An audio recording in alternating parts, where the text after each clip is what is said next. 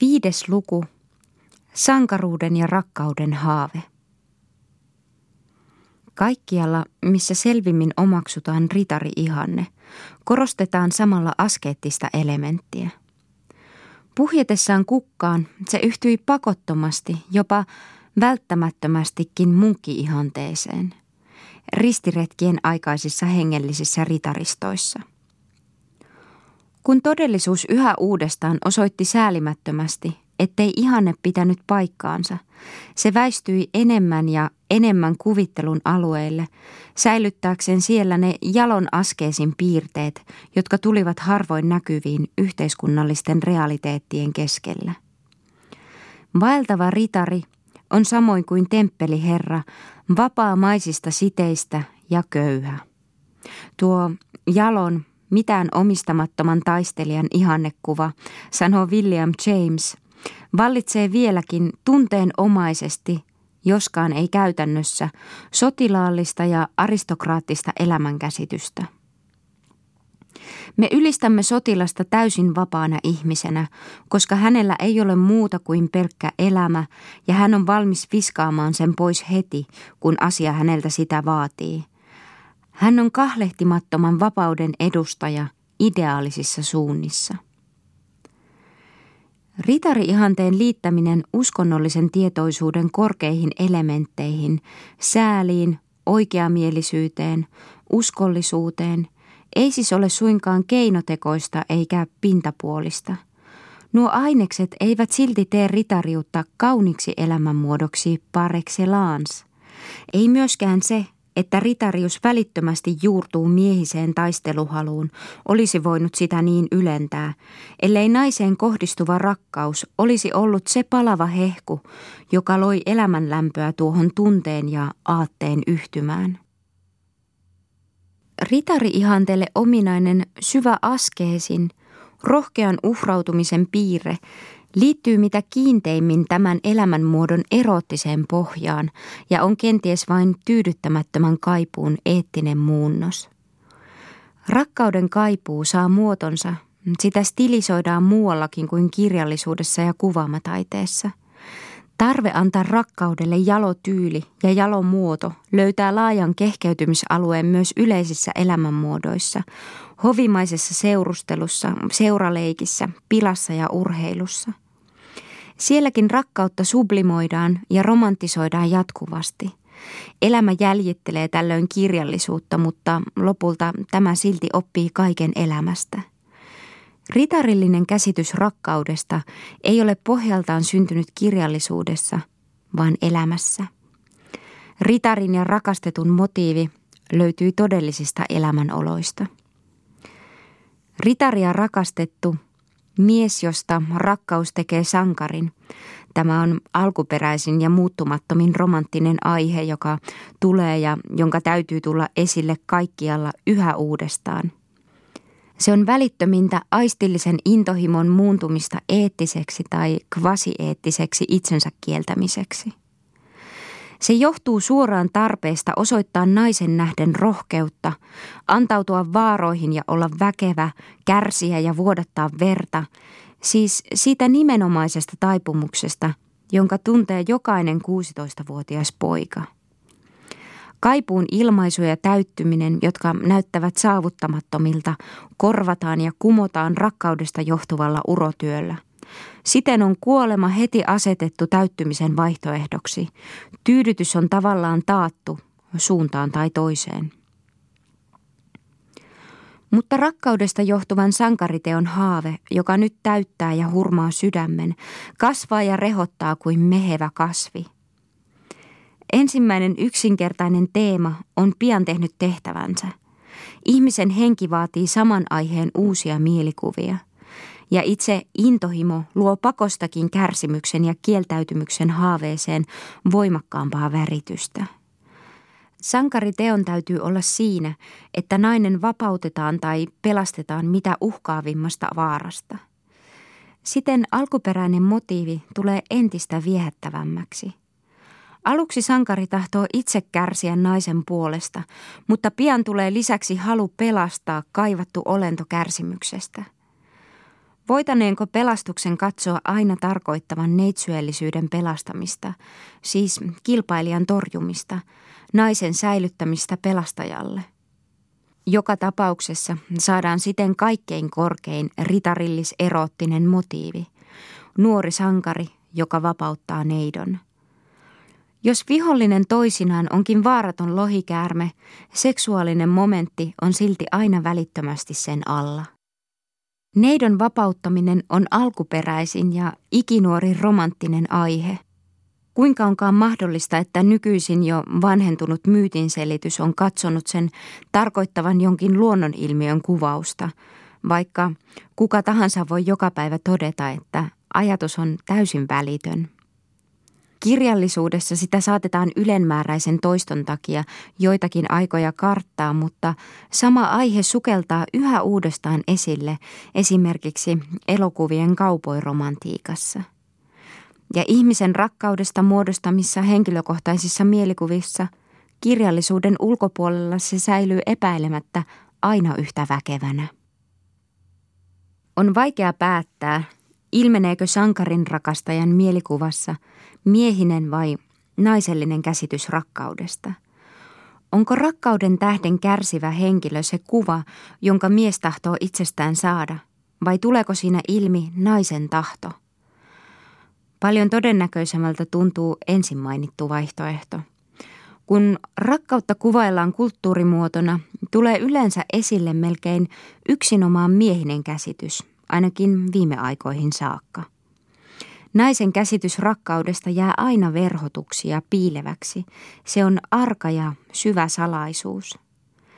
Eikä sitä tarvitse edes romanttisesti korottaa sankaruuden piiriin, sillä jo sen antaumuksellinen luonne ja rikkumaton liittyminen äitiyteen kohottaa sen itsekään erottista elämää ylemmäksi, ilman urhollisuuden ja uhrautumisen kuvitelmia.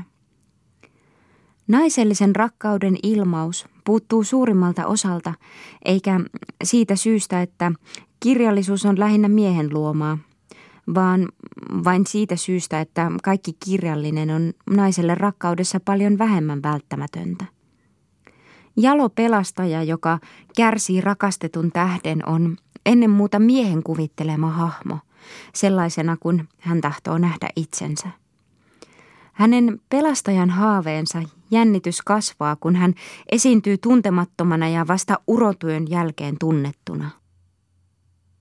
Tuohon tuntemattoman sankarin mielikuvaan sisältyy kieltämättä myös naisellisesta rakkauskäsityksestä johtuva romanttinen motiivi – Ratsun selässä istuvan taistelijan edustamassa miehisen voiman ja rohkeuden apoteosissa sulautuvat yhteen naisellinen voimanpalvonnan kaipuu ja miehinen fyysinen ylpeys.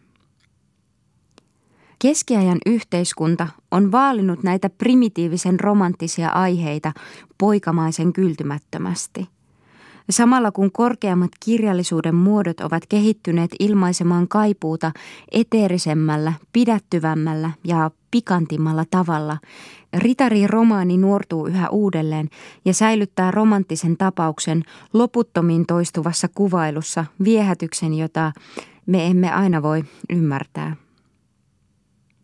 Ajattelemme monesti, että Aikakauden olisi pitänyt jo kauan sitten jättää taakseen lapselliset kuvitelmat ja sanomme Fruassartin Meliadoria tai Perforea ritarillisten seikkailukertomusten jälkikukinnaksi, oman aikansa anakronismeiksi. Mutta sellaisia ne ovat yhtä vähän kuin nykypäivien sensaatioromaanit. On vain huomattava, ettei tämä ole puhdasta kirjallisuutta, vaan niin sanoaksemme sovellettua taidetta. Tätä kirjallisuutta pitää elossa ja uudistaa alituisen tarve saada esikuvia erottiselle kuvittelulle. Keskellä renesanssiaikaa ne jälleen elpyvät Amadi-romaaneissa. Kun Delanu voi vielä 16 vuosisadan jälkipuoliskolla vakuuttaa meille, että Amadi-romaanit aiheuttivat henkistä pyörrytystä ihmisissä, joita sentään olivat karaisseet renesanssi ja humanismi, niin kuinka suuri onkaan romanttisen vastaanottavuuden täytynyt olla perin tasapainottomissa ihmisissä vuoden 1400 tienoilla. Rakkausromantiikan hurmiota ei ihmisten pitänyt kokea ainoastaan lukiessaan, vaan myös leikissä ja havainnoissa. Tämä leikki voi ilmetä kahdessa muodossa, dramaattisessa esityksessä ja urheilussa. Keskiajalla on viimeksi mainittu verrattomasti tärkeämpi. Draaman täytti vielä suurimmalta osalta toisenlainen pyhä aines. Se käsittelee vain poikkeuksellisesti myös romanttisia tapauksia. Keskiajan urheilu ja ennen kaikkea turnausleikki oli sitä vastoin suuressa määrin dramaattista ja siinä oli samalla väkevästi erottinen leima. Urheilu säilyttää kaikkina aikoina sellaisen dramaattisen ja erottisen elementin. Meidän päiviemme soutuja jalkapallokilpailuissa on keskiajan turnajaisten tunnearvoja paljon enemmän kuin atleetit ja katselijat ehkä tietävätkään.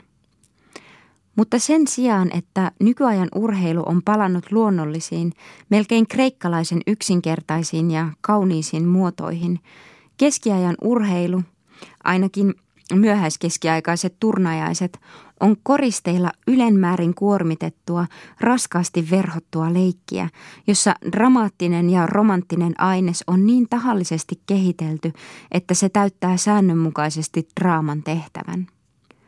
Myöhäinen keskiaika kuuluu niihin päätekausiin, joina korkeampien piirien kulttuurielämä on melkein kokonaan muuttunut seuraleikiksi. Todellisuus on tuima, kova ja säälimätön. Se johdetaan takaisin ritariihanteen kauniiseen haaveeseen ja rakennetaan elämänleikki tälle pohjalle. Kasvot peitetään Lansloon naamiolla – se on suunnatonta itsensä pettämistä, jonka polttava totuudettomuus voidaan sietää vain siten, että hiljainen iva kumoaa oman valheen. 15 vuosisadan ritarillisessa kulttuurissa pitävät kauttaaltaan toisiansa epävakaisessa tasapainossa sentimentaalinen vakavuus ja kevyt pila. Kaikkia noita kunnian ja uskonnollisuuden ja jalon minnen ritarillisia käsitteitä käytetään täysin vakavasti, mutta silloin tällöin laukeaa jäykkä ilme hetkellisesti hymyksi. Mielialan täytyy vaihtua tietoiseksi parodiaksi Italiassa ennen kuin muualla, niin käsi Pulsin Morgaassa ja Bojardon Orlando Inamoratossa – Silloinkin ja siellä pääsee ritarillisromanttinen tunne jälleen voitolle, sillä Ariostossa on peittelemättömän pilkan sijaan tullut omituinen leikin ja vakavuuden yläpuolella leijuminen, josta ritarillinen kuvittelu löysi klassillisimman ilmauksensa. Kuinka siis olisikaan ranskalaisessa yhteiskunnassa vuoden 1400 tienoilla voitu epäillä ritariihanteen vakavuutta? Jalossa puki soossa, malliritarin kirjallisessa tyypissä, on ritarillisen elämän ihanteen romanttinen pohja, vielä yhtä luja kuin kenessä muussa tahansa. Rakkaus se on, sanoo hän, joka saa nuorissa sydämissä väkevimmin versomaan halun jaloon ritarilliseen taistelupyrintöön. Hän itse palvelee valtiatartaan vanhoissa hovilaismuodoissa. Kaikkia hän palveli, Kaikkia hän kunnioitti rakkaudesta yhteen. Hänen puheensa oli siroa, kohteliasta ja arkaa hänen valtiattarensa edessä. Pukison kaltaisen miehen kirjallinen elämäntyyli ja hänen uransa katkera todellisuus olivat keskenänsä niin ankaran ristiriitaiset, että meidän on vaikea sitä ensinkään käsittää. Hän oli toimivana ja johtavana henkilönä lakkaamatta mukana aikansa kaikkein kovimmassa politiikassa. Vuonna 1388 hän tekee ensimmäisen poliittisen matkansa itään. Hän saa aikansa kulumaan tuolla retkellä ryhtymällä kahden tai kolmen aseveikkonsa Philippe Tartuan tämän Seneschalkin ja jonkun Kresköön kanssa täydelliselle ritarille sovelialla tavalla runollisesti puolustamaan jaloa uskollista minneä. Niin syntyi teos Le Lire de Sääpälaat. Hyvä niin, miksipä ei. Mutta eikö tekisi mieli otaksua, että vakava sotilas olisi alkanut suhtautua viileämmin tuohon hovilaisleikkiin ja tuohon ritarilliseen houreeseen seitsemän vuotta myöhemmin, kun hän oli Neverin nuoren kreivin, myöhemmin Juhana Pelottoman, mentorina osallistunut sulttaani Pajasiidia vastaan suunnattuun harkitsemattomaan ritariseikkailuun, kun hän oli kokenut Nikopolin kauhean katastrofin, jossa hänen aikaisemmat runoilijatoverinsa, kaikki kolme, menettivät henkensä. Kun sotavankeuteen joutunut Ranskan aatelinen nuoriso teurastettiin hänen silmiensä edessä. Meistä tuntuu siltä, kuin tämän olisi täytynyt opettaa hänelle, ettei maailmaa sopinut enää katsella tuon värjätyn lasin läpi. Mutta ei, hänen mielensä on edelleen vihkiytynyt vanhanaikaisen ritarillisuuden palvontaan, kuten näkyy siitä, että hän perusti sorrettujen naisten puolustusta varten ritariston. Siten määräten kantansa ankaraa ja kevyttä lemmenihannetta koskevassa kirjallisessa kiistassa, kaunissa ajanvietteessä, joka vuodesta 1400 lähtien liikutti mieliä Ranskan hovipiireissä. Jalon rakkauden kuvailu kirjallisuudessa ja yhteiselämässä näyttää meistä usein sietämättömän lattealta ja naurettavalta. Saman kohtalon kokee jokainen romanttinen muoto, joka on intohimon välineenä käytetty loppuun. Monien työstä, teennäisistä runoelmista, suurin kulungeen järjestetyistä turnajaisista on intohimo häipynyt kuulumattomiin. Se kaikuu vielä yksityisten todellisten runoilijain äänestä. Mutta mikä merkitys tällä kaikella on ollut elämän kaunistuksena, tunteen ilmauksena, vaikka se kirjallisuutena tai taiteena on ollut ala-arvoista. Sen voi arvioida vasta sitten, kun on puhaltanut siihen jälleen elävän intohimon.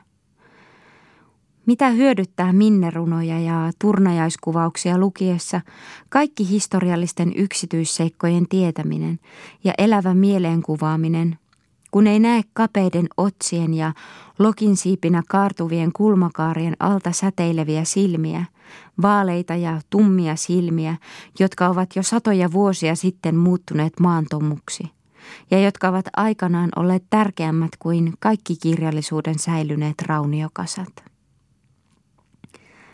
Vain satunnainen välähdys voi saada meidät nykyisin selvästi tajuamaan tämän kulttuurimuodon intohimoista merkitystä. Runoissaan Le Vœu du Héros sanoo Jean de Pomont ritarillisen taistelulupauksensa antamiseen kehoitettuna. Kun olemme kapakoissa juomassa noita väkeviä viinejä, vierellämme naiset, jotka meitä katselevat, heidän kiinteät povensa, viehättävät kaulanauhansa, kimaltavat silmänsä, jotka loistavat hymyilevää kauneutta. Silloin luonto kehottaa meitä rohkaisemaan sydämemme. Silloin me voitamme Jamon, Agulaan, toiset meistä Olivien, Rolaankin. Mutta kun olemme sodassa noiden ratsujen selässä, kilvet kaulalla ja peitset laskettuina, kun kova pakkanen meidät kerrassaan jäädyttää, kun jäsenemme turtuvat edestä ja takaa ja kun viholliset hyökkäävät päin, silloin tahtoisimme olla niin isossa kellarissa, ettei meistä näkyisi jälkeäkään. Voi surkeutta, kirjoittaa Philippe de Croix Karle rohkean sotaleiristä Nöön edustalta. Missä ovat naiset, jotka meitä huvittaisivat, yllyttäisivät meitä urheuteen tai lahjoittaisivat meille runsain määrin taistelumerkkejä, tunnuksia, pääliinoja ja poviharsoja? Turnajaisten erottinen momentti tulee täysin selvästi ilmi siinä, että ritarilla on rakastetun naisen harso tai puku, josta uhoaa tukan tai ruumiin tuoksu. Taistelun kiihdyttäminä naiset lahjoittavat korun toisensa jälkeen. Kun leikki loppuu, he istuvat siinä paljain päin, hihattomina. Tämä on kehitelty terävän viehättäväksi motiiviksi kolmesta ritarista ja paidasta kertovassa mieterunoelmassa, joka on peräisin 13 vuosisadan jälkipuoliskolta.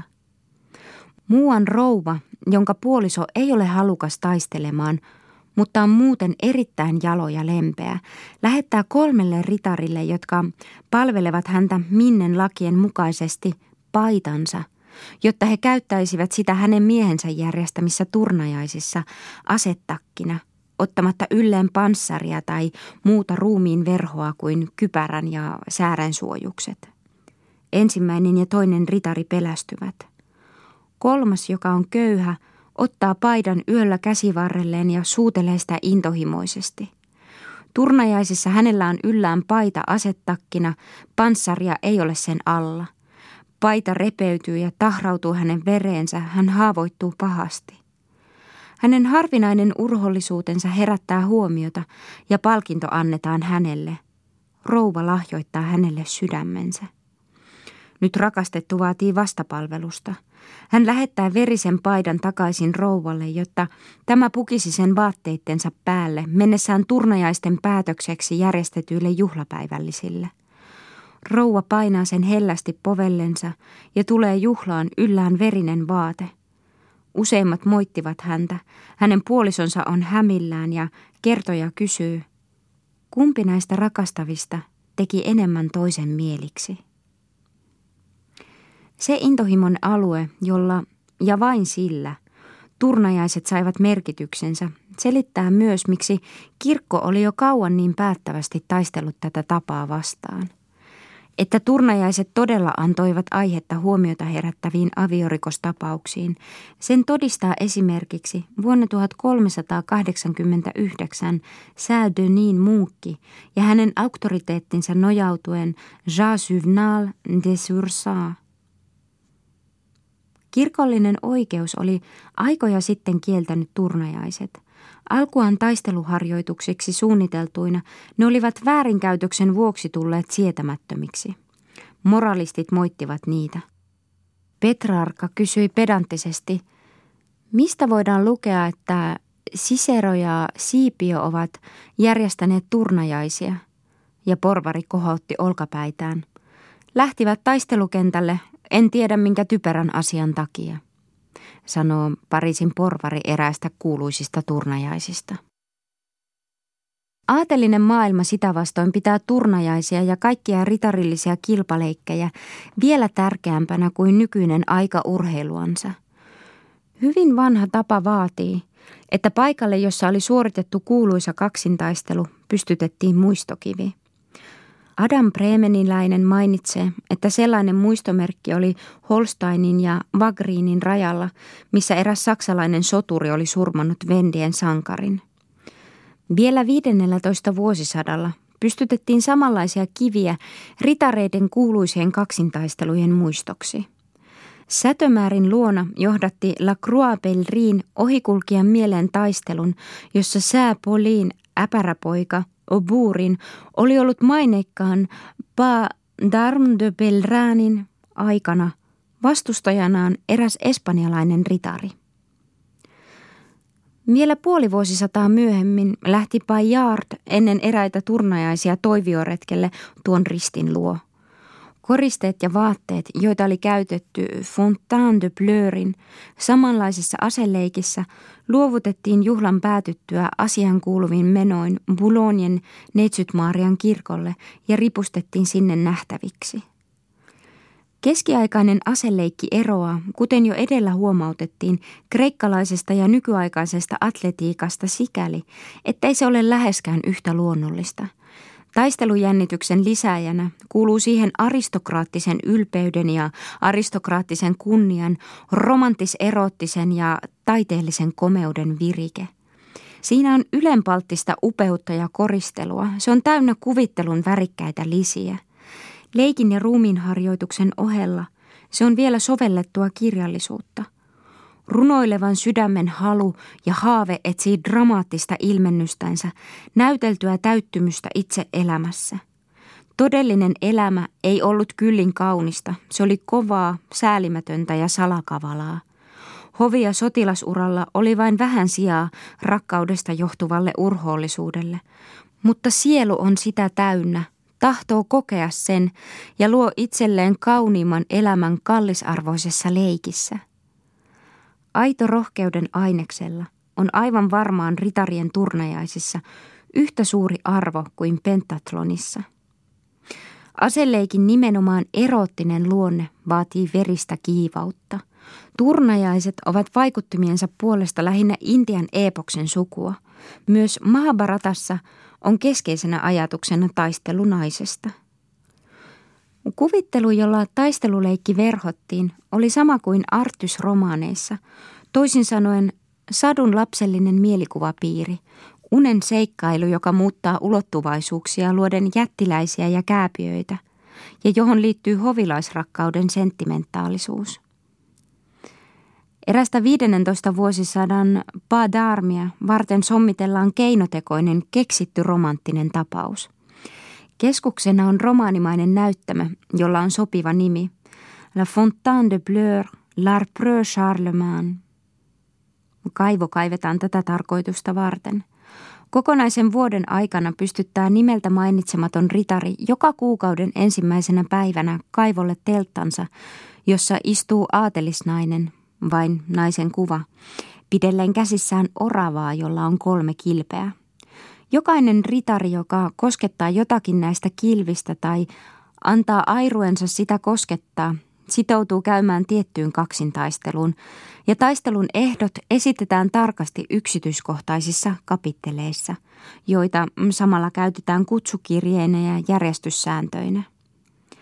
Kilpiä on kosketettava ratsun selästä ja siitä syystä ritarit saavat paikalta aina käytettäväkseen hevosia. Ampris du Draco nimisessä taistelussa taas on neljä ritaria teidän risteyksessä. Kukaan nainen ei saa kulkea siitä ohi, ellei hänellä ole seurassaan ritaria, joka taittaa hänen puolestansa peistä kahteen kertaan.